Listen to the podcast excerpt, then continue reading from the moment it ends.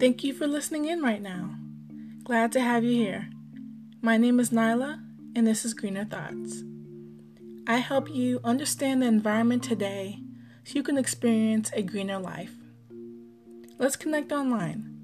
You can reach Greener Thoughts by voice message. The anchor.fm link is in each episode's show notes. You can do so via the Anchor app or by email at greenerthoughtspodcast at gmail.com.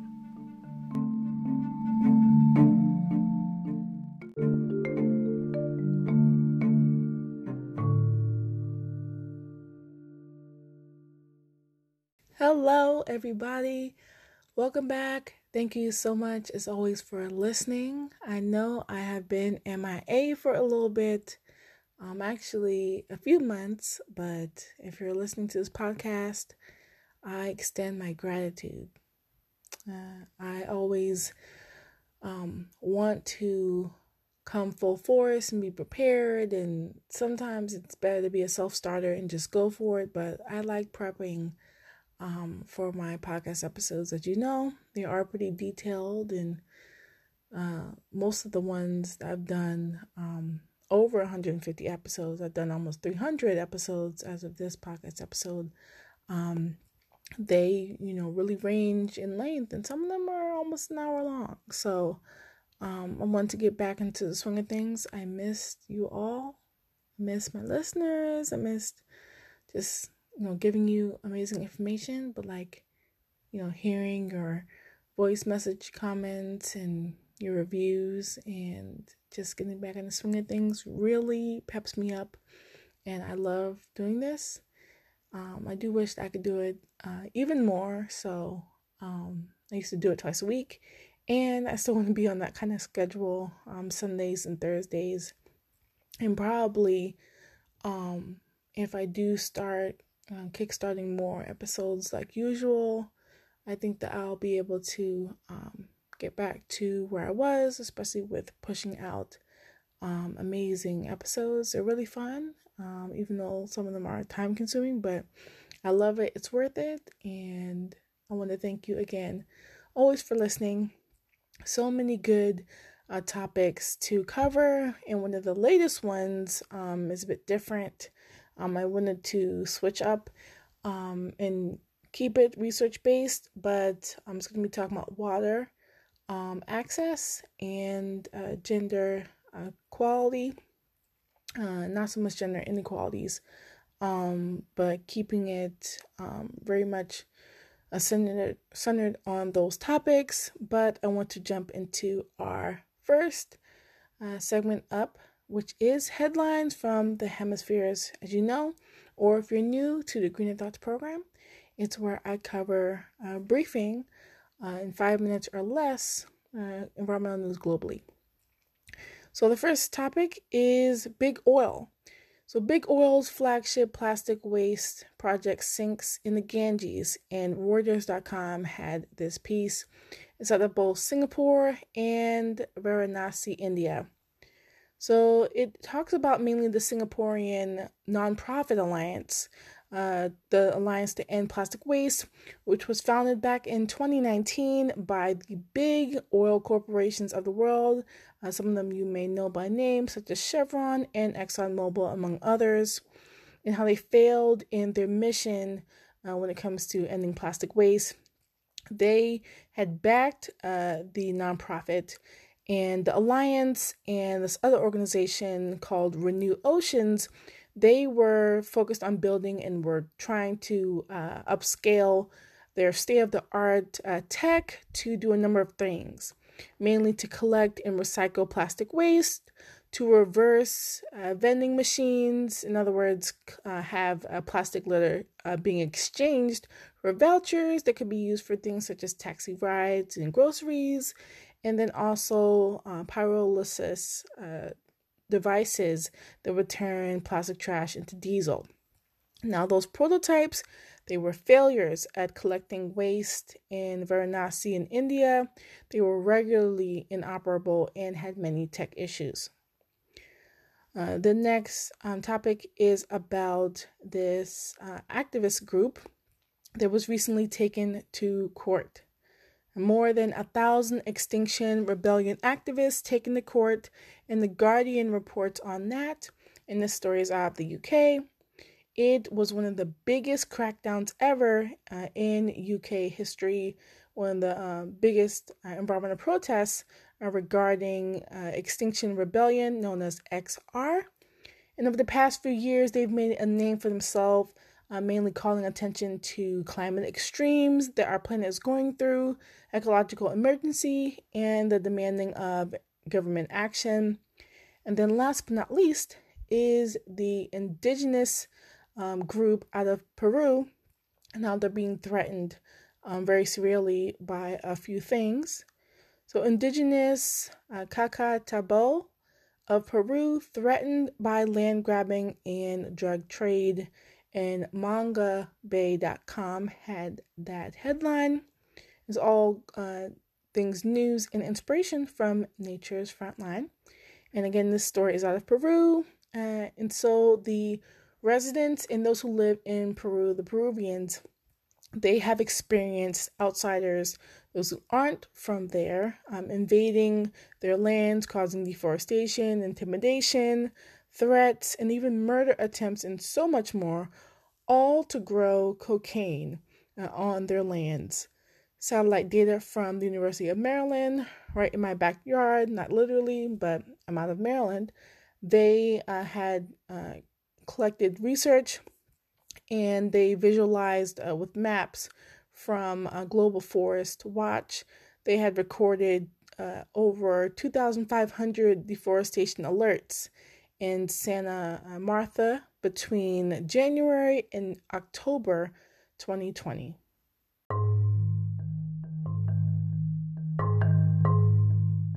So, this topic we're going to dive into, uh, not literally um, because there's no water, but if we could, uh, we would see, you know, a pool of water, um, not for the taking, but in which we would relax in, uh, be grateful to have, because there are places on, in the world that are suffering with uh, many droughts um, that affect their regions, their um, food supply, their animals, um, you know, human populations. Uh, building a family, it's difficult if you don't have water, you don't know where your next meal is coming from, etc.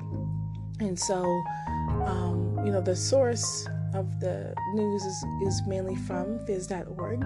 Um, I love that site. Um, it's powerful for all of its news articles, all of them free, friendly, um, very much in depth, and they uh, cite their sources, which is great.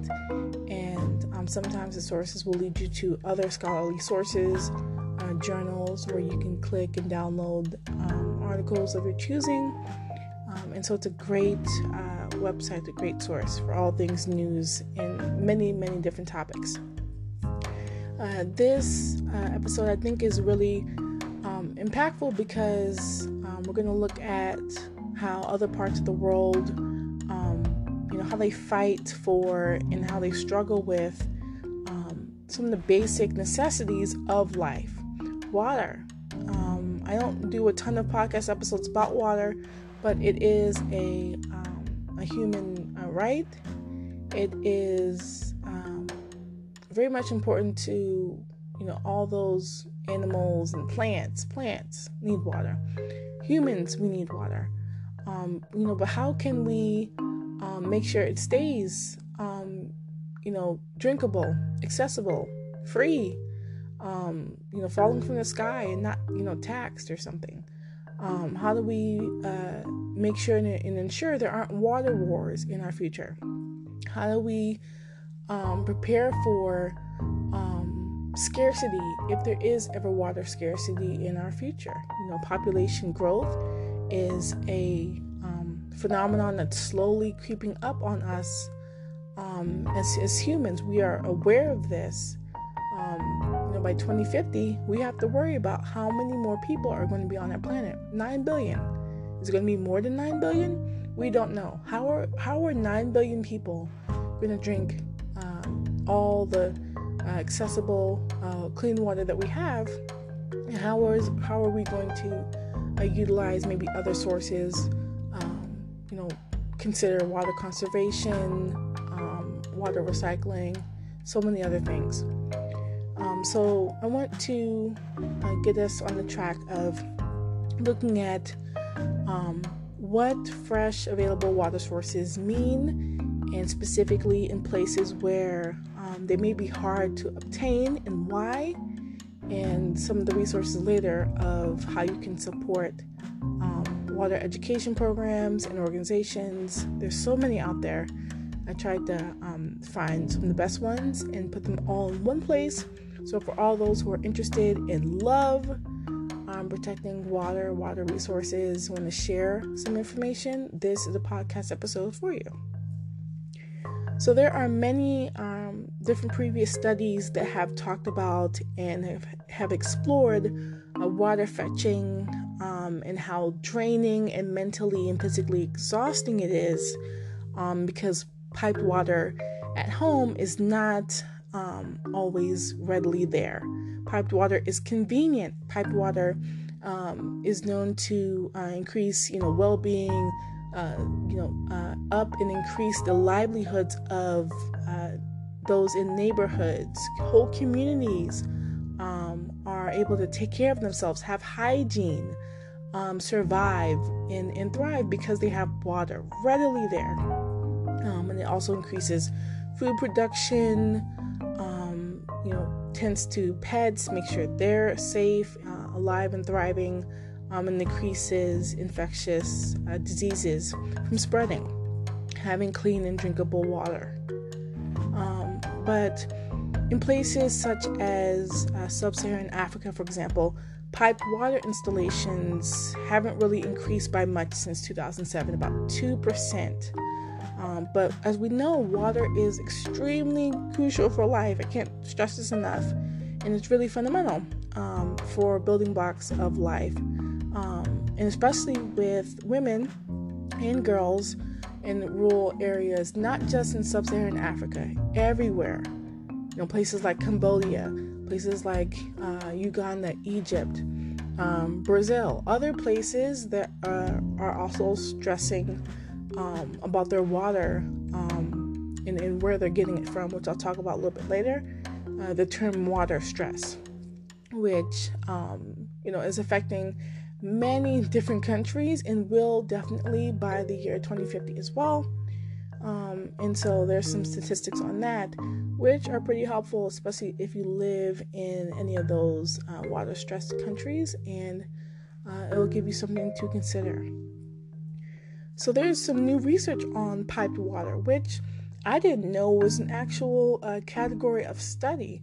So piped water um, isn't always readily available in every place, um, country, region, area, community, but a new Stanford study, they were um, looking at how uh, bringing piped water to remote uh, households, uh, family homes um, in Zambia, how these improved the life of the women and girls that were there, how it lifted them um, into a financial um, ambiance and uh, better mobility as far as socially and just thriving uh, economically because they're able to secure food, um, you know, have um, uh, livelihoods that um, are better for themselves.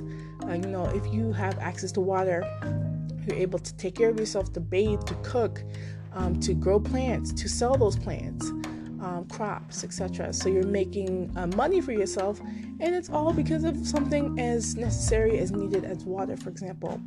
Um, and they're able to take care of their households because of, of that and keep their well-being together and to, and to thrive and be strong because of uh, something as needed, as basic, but as very important as water. So the research um, out of the Stanford study it was published in the journal Social Science and Medicine. And uh, the research, it does believe that governments and NGOs and non governmental organizations, They can use the costs and benefits of piped water to uh, create accessible communal uh, water sources for different communities, which makes sense. Um, you always have to weigh the costs and benefits of something, and for them, uh, they figured that um, looking at piped water uh, would make the most sense, especially if you're looking at it from um, not just an economical standpoint, but a bettering a community uh, socially um, culturally, um, water is, is very important in many cultures around the world. Um, you know, there are whole water festivals um, dedicated to, you know, the, the water that is, is brought to a community by rivers and lakes and such. so, when it comes to investing resources, uh, high quality uh, piped water resources that come to rural households, for example, uh, more efficient and safe routes um, or routes uh, need to be carved and maintained and made so that drinking water is available for everyone. So um, it needs to be safe uh, to have and c- to construct these piped water uh, avenues and um, and projects to these rural households. You know, they, these projects need to be maintained. Um, and so, um, you know, that's something to uh, consider. And I, I think that that's important as well. It's really important to to look at the piped water and to where it's coming from and to where it can go. I think that if uh, more uh, companies, I wouldn't say corporations, uh, which essentially are companies, but they're a different form, um, with a different tiers. Um, if they focused on, instead of all the different water projects, community building is important, but if they focus more on installing and having uh, piped water uh, sources and uh, infrastructure um, in rural households, that would be such a step up, a level up for them. Um, it would ensure safety, wellness, protection because um, it's clean, uh, drinkable, uh, viable water. Um, so, about the water, that's our next uh, point. What, uh, from what standpoint did the researchers want to um, examine when it comes to the water? Well, they wanted to look at many different things when it comes to the collection of the water um, of the women, of the girls, of the young adults, etc. Um, so it comes from the different points that they examined time savings. How much time is being saved because there is um, portable, uh, clean, uh, piped water uh, coming into those households? Um, the economic opportunity that is expanded because those households have piped, clean water. And the nutritional security. So many things because of the ability to have that reliable, um, easy to attain uh, water, which is, you know, sometimes new for some of these families. Some of these families have never seen uh, clean, readily accessible, um, you know, pennies on the dollar if they paid anything, um, which they, you know, probably didn't water. Um, so how uh, was this uh, research uh, captivated and looked at? Well, there was a few things going on. So again, in Zambia, uh, it was in the southern province that this took place in four different uh, rural villages. Um, they had similar populations, uh, had access to school, markets, healthcare facilities, hospitals, you name it. They had uh, some of the same amenities.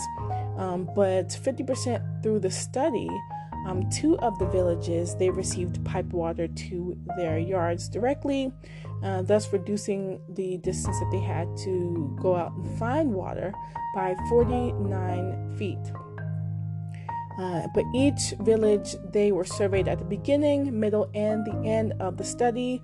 And the Zambian interviewers they conducted a total of 434 household surveys.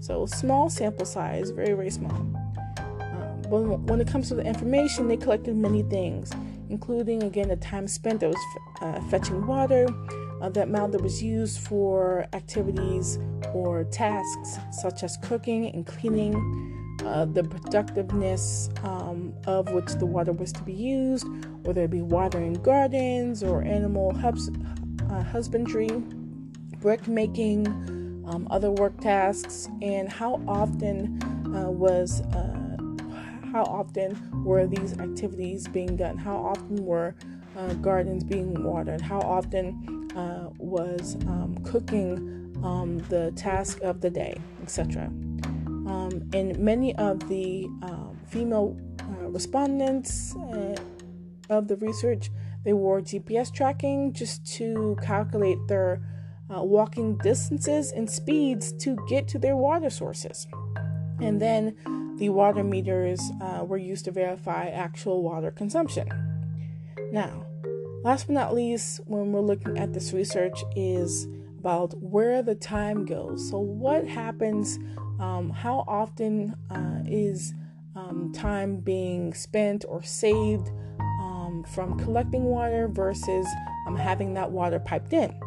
Well, the researchers they found um, a few different uh, conclusions from the research, mainly that uh, researchers the researchers found that the households with piped water spend 80% less time fetching the water. That means to them about four hours are saved per week. That's a lot of time. And so, you know, this confirms one of the many benefits um, of water being piped in. They were able to, um, you know, stay at home and contribute uh, to the household with uh, all the chores that they have been doing, uh, whether it be gardening, whether it be pottery, whether it be um, cooking. Um, so many things, selling outside the home, uh, whether it be things like fried buns, charcoal, so many things. Again, I had I mentioned earlier about using that water to um, you know plant and grow crops, which are then sold. That's a that's a um, a a benefit, a cost benefit um, from having that water, that savings that they have, uh, and they're happier, they're healthier, um, and they're not tied down and boggled and um, stressed about trying to uh, get out and find water sources, clean water sources for themselves and their families, for their kids. Um, that's a big takeaway from this research. Piped water matters, and it's really important. And the researchers they wanted to also point out uh, that uh, having piped water um, near homes uh, and other places in Zambia could save uh, the overall rural um, household 32 hours per month, uh, which is almost twice the amount of time recouped by households in that same instance.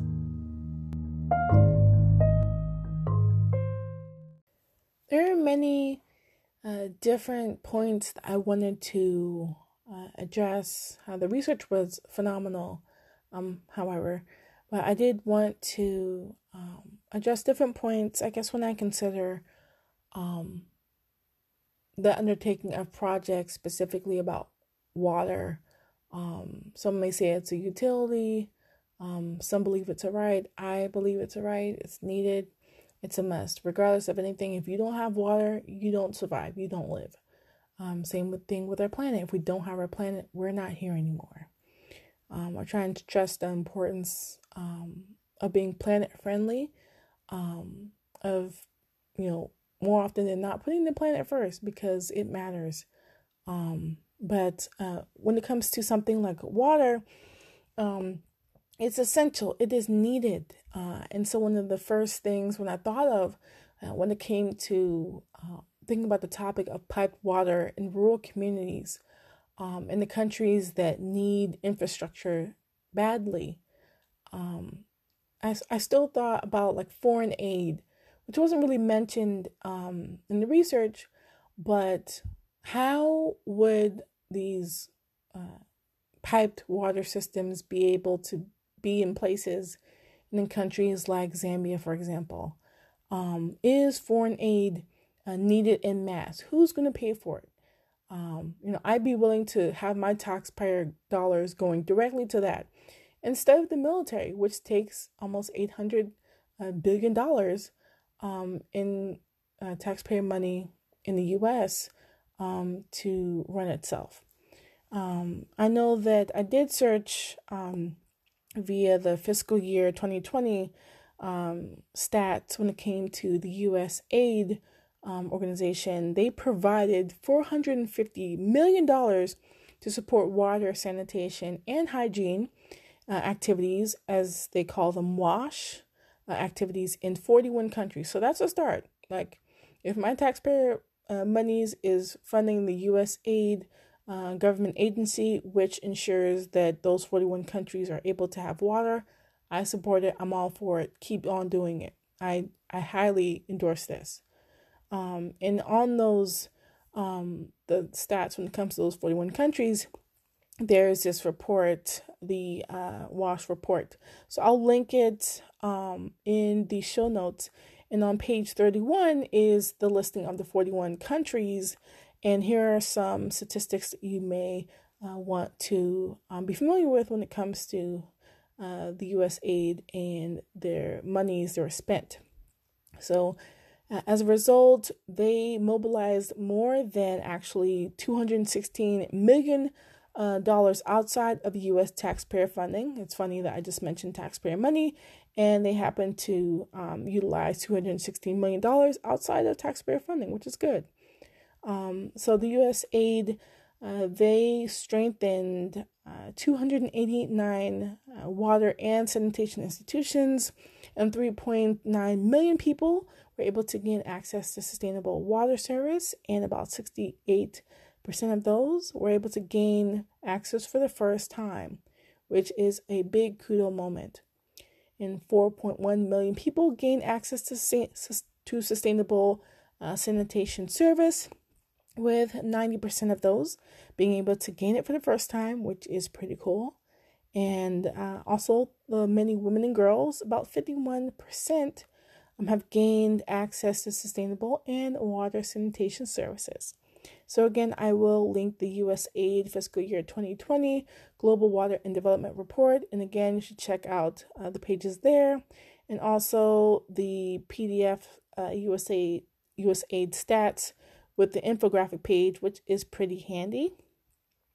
Um, I also wanted to um, explore a little bit of um, the role that water organizations uh, may be um, playing when it comes to helping or hindering different uh, foreign nations' access uh, to water. Um, we know that there is the phrase saviorism and some might say also white saviorism, um, which is the pattern of um, you know viewing and, and uh, those um, who are white who are essentially rescuing the people in these marginalized communities. Um, some would say disenfranchised communities who don't have the ability um, to make it um, when it comes to this infrastructure and uh, building uh, these water facilities for themselves. Now, um, that's problematic and in many ways, um, and that's something to be addressed. In fact, when I um, was applying uh, to the Peace Corps missions, this was back in 2015. So, some time ago, actually three days after my birthday in 2015, I did get the rejection email. And I thought, okay, maybe it's okay that, you know, I get, you know, maybe rejected from the Fiji um, Peace Corps mission that I wanted to go to. I love traveling and I'm not afraid to do that. And I thought, you know what? It's okay. There are better um, uh, opportunities uh, on the horizon. And, um, you know, maybe going into um, not just, you know, do my part, because it's not about, you know, doing my part, wanting to uh, help the communities there um, sometimes that can do more harm than good.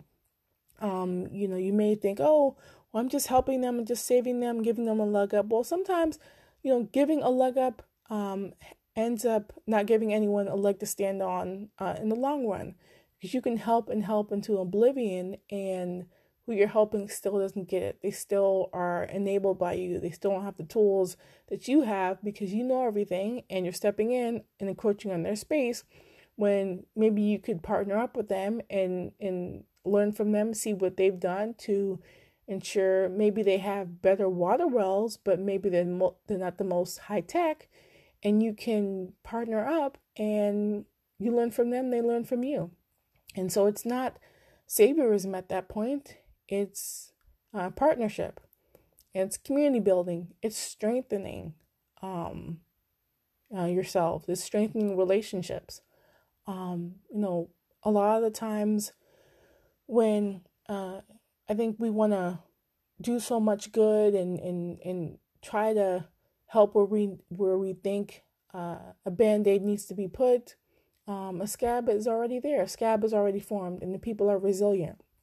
And so uh, they know how to take care of themselves. They may need a little bit of um, tlc and, and some care but they don't need all the heavy lifting and everything done for them they just need a little bit of partnership a little bit of guidance but not let's go in and save um save them. Let's go in and um and see what we can get. Let's go in and um take over. They don't need that. And I think that's one of the um, messages many messages that I uh, gained um from even applying for Peace Corps, but also uh, when I was interested a little bit more recently in um, doing a bit more humanitarian work and volunteer work. Um, I had looked at this video, so within the past few years, um, and it's called "I Was a Humanitarian and I Regret It," and it's got 3.1 million views, and I watched it, and um, it's a really uh, deep uh, statement on you know one young millennials' um, view of uh, humanitarian action in helping people, but also hindering them because he was trying to help them. Um, and so, if you'd like, you can definitely go ahead and check out that video again. Uh, it is a pretty powerful one. Um, it'll make you think and reconsider your stance on things like humanitarianism and doing projects overseas and things like that.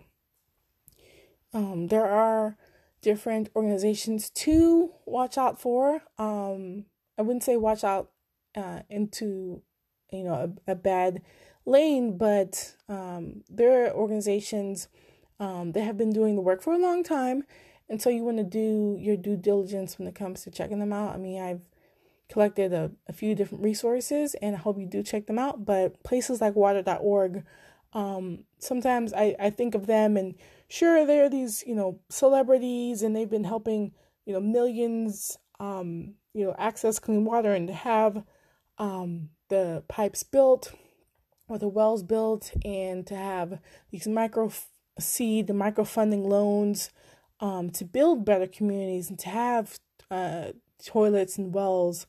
Um, but I don't hear those countries um, saying, you know, they have the the top of the line facilities because of him helping them.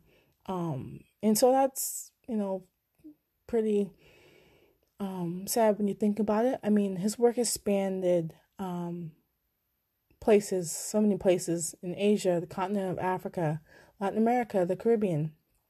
Um, you know, but there are still places in those regions um, that are suffering. And so, again, they have to do the work.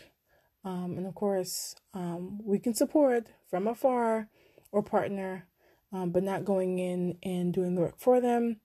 Um, there are other places, um, like for example, Miya Water. It's a global corporation. These uh, companies that own privately uh, owned water um, sources, they are everywhere. And I want to tell you about Miya Water because I didn't know about it until I started researching for this podcast episode. And let me tell you, they have 200 projects globally. Uh, and a lot of their projects are out of different countries, which I'll name a few out of uh, Botswana, the Bahamas, Jamaica, Canada, Spain, uh, Brazil, Portugal, Angola, uh, the Philippines, and also South Africa. Now, I went and connected the dots a little bit. And when I talked about water stress earlier, well, there is the WRI's Aqueduct Project which is the World Resources Institute, which um, is a world renowned uh, institute organization. Um, and so they really um, highlighted the fact um, that yes, there are many countries, um, 150 countries, uh, from what I uh, recall, that are going to be water stressed again in the next 50 years. So about by 2050 or so, um, if not later. So all those countries I just named that, for example, Maya Water, the Globe corporation, they own uh, water privately. They are tapping into those countries, and all those countries are affected by water stress on some level, from low stress to high stress. Uh, so I'll just name the countries and their uh, water stress um, level. So Botswana, they're going to be low to medium stress um, by the year 2050. Uh, the Bahamas is going to be high stress, probably. It wasn't the Caribbean uh, area region wasn't really identified on the map, which was strange. Um, kind of like how Madagascar isn't always tied to um, the African continent. Some maps just don't get it right, but again, uh, WRI, they really put a lot of uh, thought in um, focusing on their map. And so maybe and they just wanted to lump it in with North America. Not sure, but again, the Bahamas, a lot of that area between um, the US and Mexico and Latin America was already um, high stressed anyway. So um, the next country was Jamaica, and they had high stress. Um, Canada has low to medium water stress.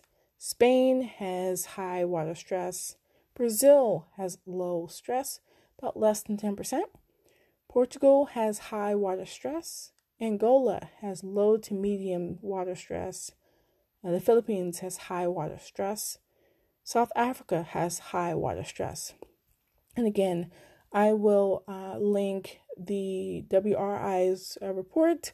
You can check out the infographic for yourself as well and it will talk about the 36 most water stressed countries and uh, give you lots to ponder. Um, you know, I think that um, countries that need the infrastructure uh, long term, uh, I think that, and I know that um, other bigger, uh, more developed countries should, um, I wouldn't say keep enabling uh, the more uh, developing countries of the world, but we can't support them. Um, it doesn't have to be monetarily because, um, you know, you you know you don't see, um, you know, a country uh, become wealthy or self sufficient by continuing to take in aid. It just doesn't happen.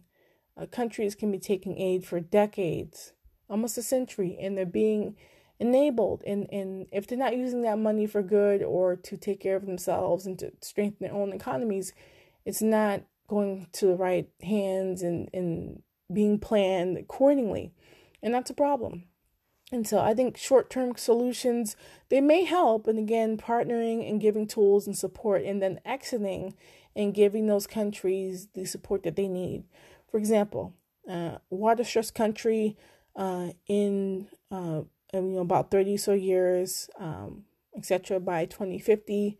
If, for example, the Philippines needed um, cl- cleaner water, um, better technology, needed more wells, needed uh, the infrastructure of toilets uh, more readily across uh, the country, countryside, rural areas, um, neighboring countries maybe that you know know the language uh, that uh, or not know the language but, but maybe um, are the same uh, uh, cultural similarities in some ways. I mean other asian countries um, if um, you know they know the landscape um, you know the similar climates maybe um, to the philippines um, if they know the political uh, geo, geo um, political arena um, when trying to take over not take over, but when trying to um, work and partner with the Philippines when it comes to building uh, those things, um, I think they'd have a higher success rate than if you know a um, you know European country or English speaking country such as the U.S. were to come in to the uh, Philippines and to direct and to throw money um, at the building of wells and uh, toilets and uh, teaching, and so many other things. Just have um, support for a limited amount of time to the Filipino people. Um, and then exit. Give them tools, give them support, see what their ideas are, how they can help themselves, how you can maybe aid a little bit, you know, as a friend from afar, and then exit. You know, not having them rely on that money, uh, the monetary aid, etc., for years and years to come. I think that's a better solution uh, and has, you know, maybe a better success rate uh, than other methods. Um, and the last thing I want to do is talk about um, that, yes, maybe, you know, piped water infrastructure has higher upfront costs, but that shouldn't discourage governments and NGOs from investing in the people, in the communities. Um, that's what money uh, that is um, paid as taxes, we expect um, projects to be funded. We expect uh, the best education possible um, for you know our our families, for our little ones, for whomever you hold dear. Um, you know your nieces and nephews. You expect to be protected. You know have that military support, and you would want clean, uh, safe water. Um, and to have a little money go far, just so that someone else on the other side of the world can have clean water, so they can give that water to their babies, so that they can drink that water to, you know, survive those hot, sunny days and work and save and retire and not live in squander or in filth or in poverty. You know, I think that goes a long way just to pay a little bit more to help someone else don't know that they can live the dream you know, which is to thrive, which is to be healthy, to do good, to live good, and to ensure a prosperous future for themselves and or their families. I think everyone can get on board with that.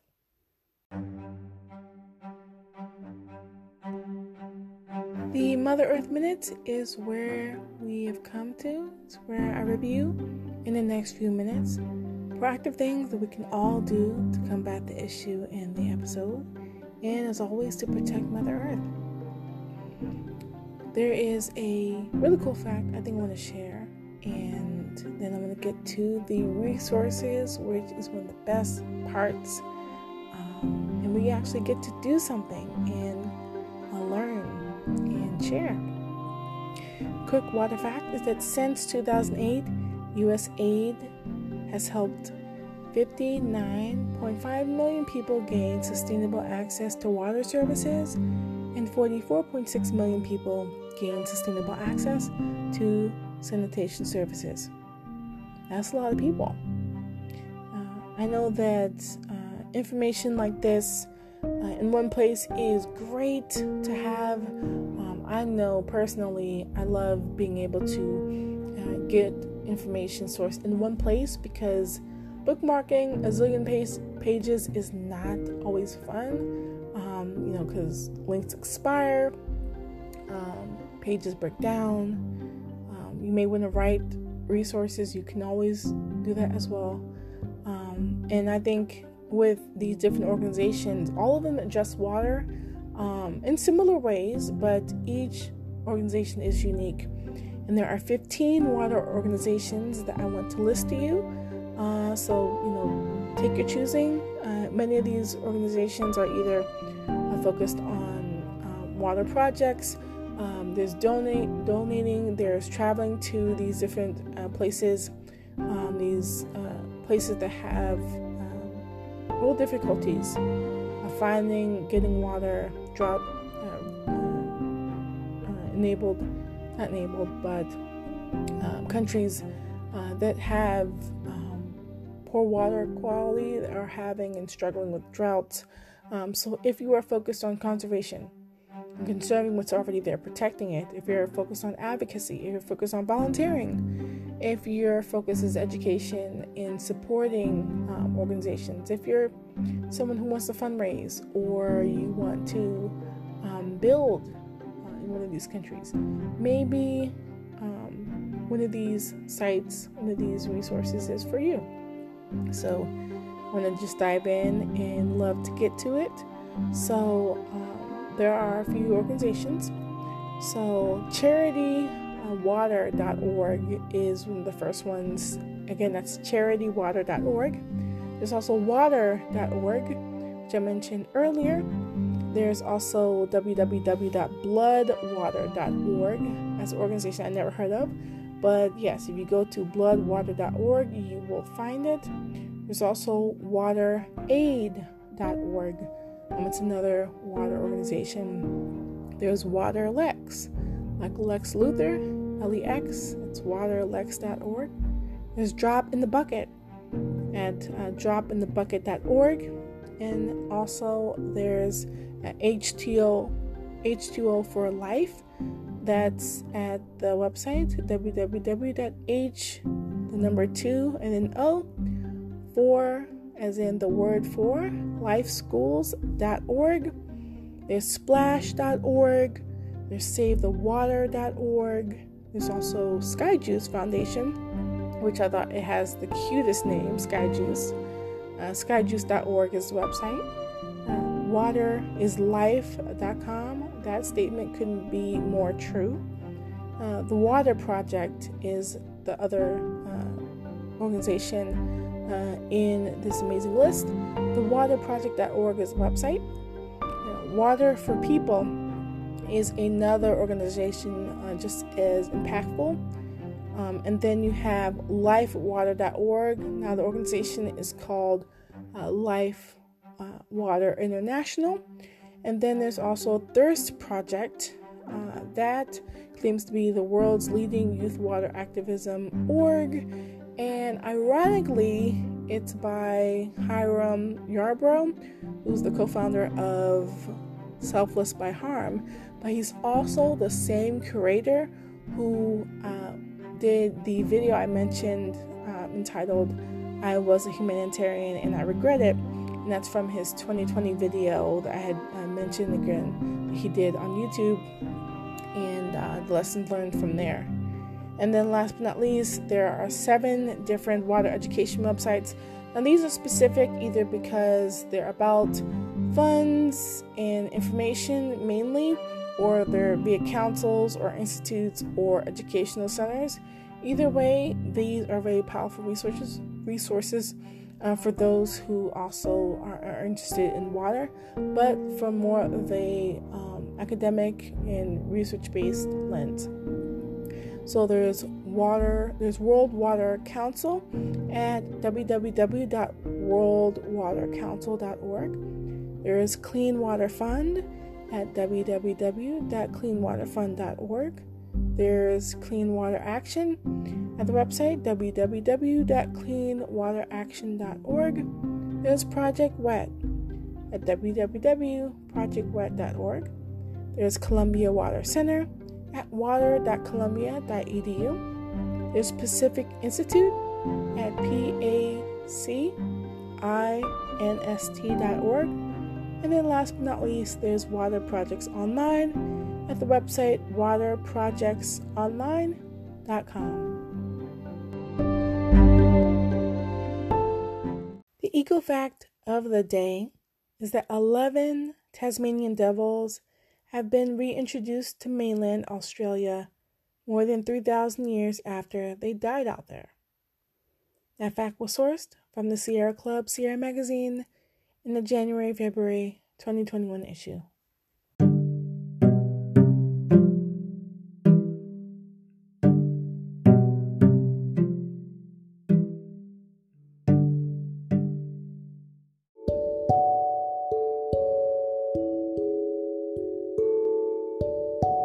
We have arrived at the Eco Company Spotlight.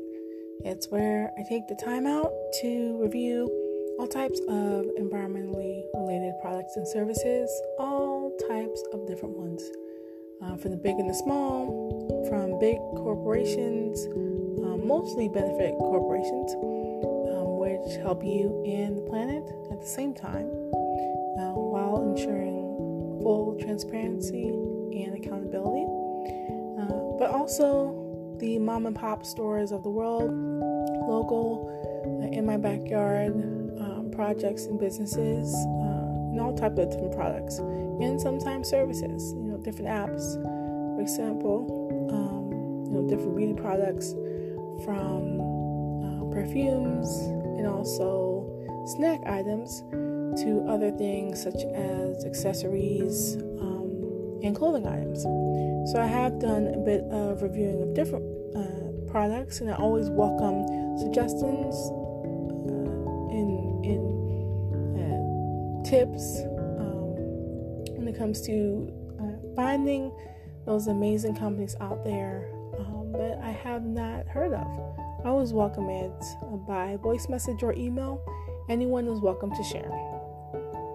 One of my new favorite companies when it comes to socks, especially, is Solmate Socks, and I cannot wait to tell you about the goodness of them. They're amazing. A family owned business that has created a lane for itself by using their mismatched socks with a sustainable twist. They're fun for the whole family.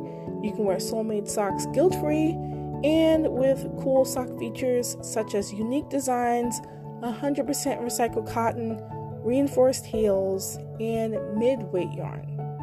You can trust the quality, the feel, and the warmth of Solmate socks. Get a pair today. You will not regret it. They're amazing. Um, they have uh, amazing commitment to sustainability. Um, I believe they are, first of all, B Corp, which I didn't mention what a B Corp is. B Corps are great they are amazing. They put um, the planet first and you um, simultaneously, mainly the planet, um, which is a good thing, but they're also keeping you in mind. They also keep um, you in mind and you safe. Um, they consider so many different factors. There's the rating system, there's a scoring, um, and there's also full tra- transparency um, when it comes to the different reports and how they're graded. Um, and they have to maintain um, that B Corp status to be on this amazing public list. So many different things I could go into when it comes to B Corps. But just know that Solmate Socks is a, a registered B Corp. Uh, number two is that uh, it is American Sustainable Business Council approved Number three is that their shipping packaging is recyclable, at least from when I ordered them on earthhero.com. Great stuff. I love that. Can't get enough. Uh, number four is that they have sustainable manufacturing um, it comes to the making of their socks and their products. So it's either via by solar power, wind power, or even hydropower, they get it done. Number five is that they are Global Recycling Standard certified and also OEKO um, uh, TEX certified. Number six is that uh, the products are made from recycled PET fabric, recycled cotton, and upcycled cotton. And at number seven is that their socks are made domestically in the USA. So, at least here, from my perspective, it has a reduced carbon footprint, especially when it comes to shipping within the US uh, versus abroad. And there are some stats uh, I found on the Solmate Socks uh, website. They save 324 gallons of water. Uh, their socks, every pair, uh, saves that much. They their uh, socks every pair saves 2.24 pounds of CO2 emissions from escaping into our atmosphere, and every solmate every solmate sock uh, saves 2.64 square feet of landfill space. This is according to this, their sustainability sustainability page um, information on their website. Now, the product selection of Solmate socks kind of varies. Mainly, they're known and famous for their socks. Now, they have adult socks, kid socks, and other different styles of their socks. They have them in cruise, uh, crew uh, style length. Uh, they have ankle socks, knee socks, and so many more.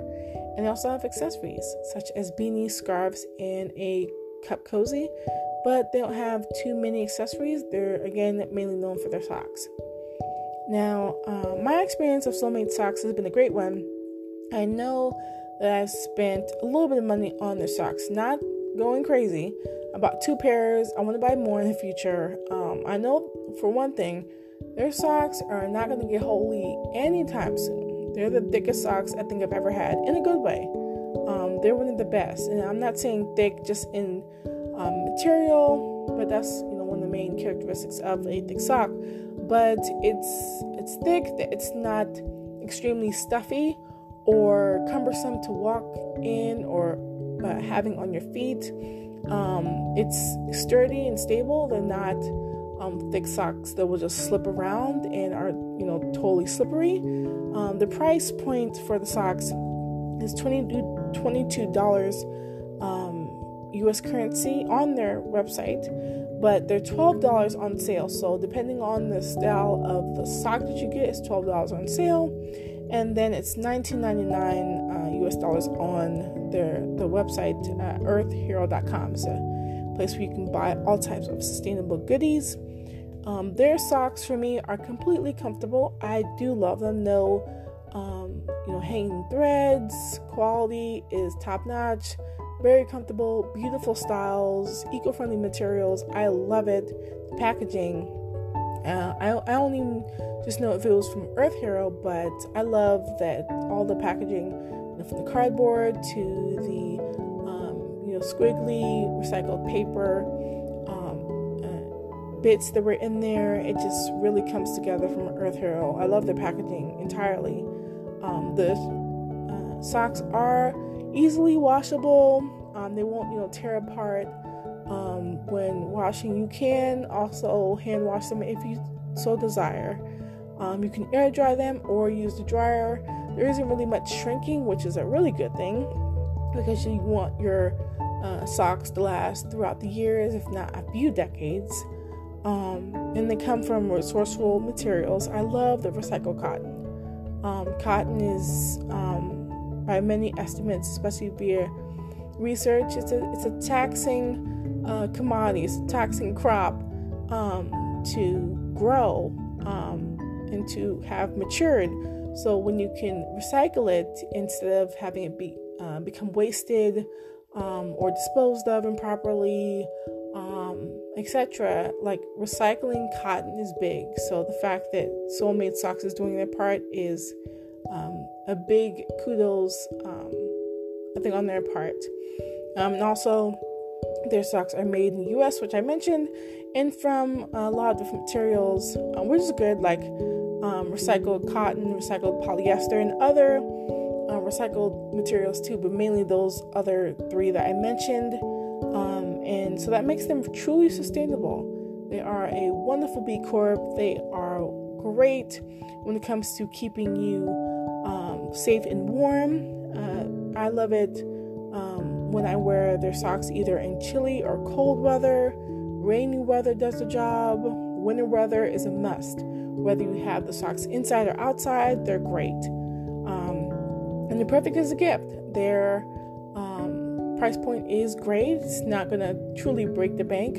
It's about you know the you know, same purchase of a reasonable uh, combo meal that you probably have at a restaurant um, or maybe a good book.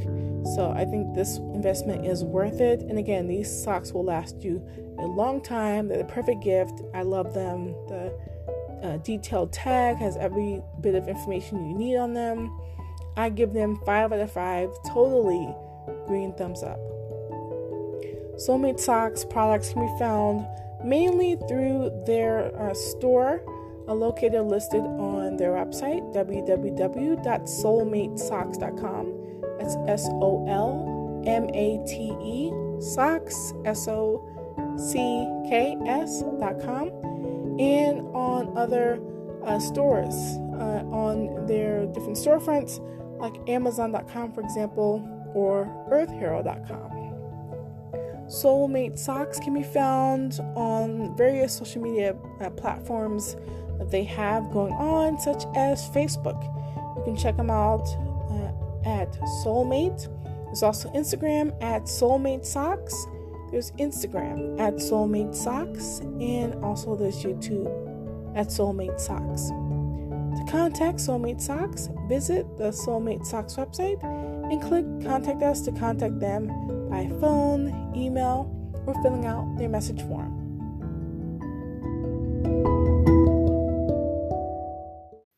Thank you so, so much for tuning in and listening. I appreciate every click, every share, every hey, have you listened to this? Nyla's talking about some good stuff here. I really uh, take it to heart. I extend tons of gratitude, um, even when sometimes I don't keep the episodes coming as I should, and um, you know, life gets in the way. Um, I don't want to let you all down, and so, you know, I love, um, you know, the creation that is uh, Greener Thoughts, and so I'm gonna always keep trucking on and being the little engine that could, and embracing my little Thomas the train engine, um, and you know, loving this information and sharing it, and even learning new things. It's all a joy, and so I thank you for uh, really looking at this information and wanting to share it and listening to something new, listening to something different, especially for all the new listeners and the old. Those have been the tried and trues, and those that recently just popped on in and want to stay. I really do, uh, you know, love, um, you know, getting all the interactions and seeing how it's impacting everyone that happens to listen to this podcast episode and all the others before it and all the ones after it. It really means a lot. Um, I do hope that this podcast episode about water um, has opened your eyes about water conservation, of about projects, of about piped water, that it's a luxury um, to many and it shouldn't be. It'd be great if all the countries of the world, if all the regions uh, within those countries had piped water. It'd be a better world. It'd be a different world. Um, there, it'd be a world where people wouldn't have to worry about where their water's going to come from, because it comes from a pipe, and it's there. And they may pay a little, they may pay a lot, they may pay a reasonable amount, but at least they have it, and that's what's most important. Um, I do hope that this episode pushes you to share a little bit more, to learn a little bit more, to discuss some other topics. And um, I appreciate it. Um, uh, any type of support, um, it all means the world. And thank you again, as always, for listening. And be sure to, as always, lastly, please take care. Please take care of yourselves, um, and also please take care of the planet. It means the world. Thank you so much. Take care.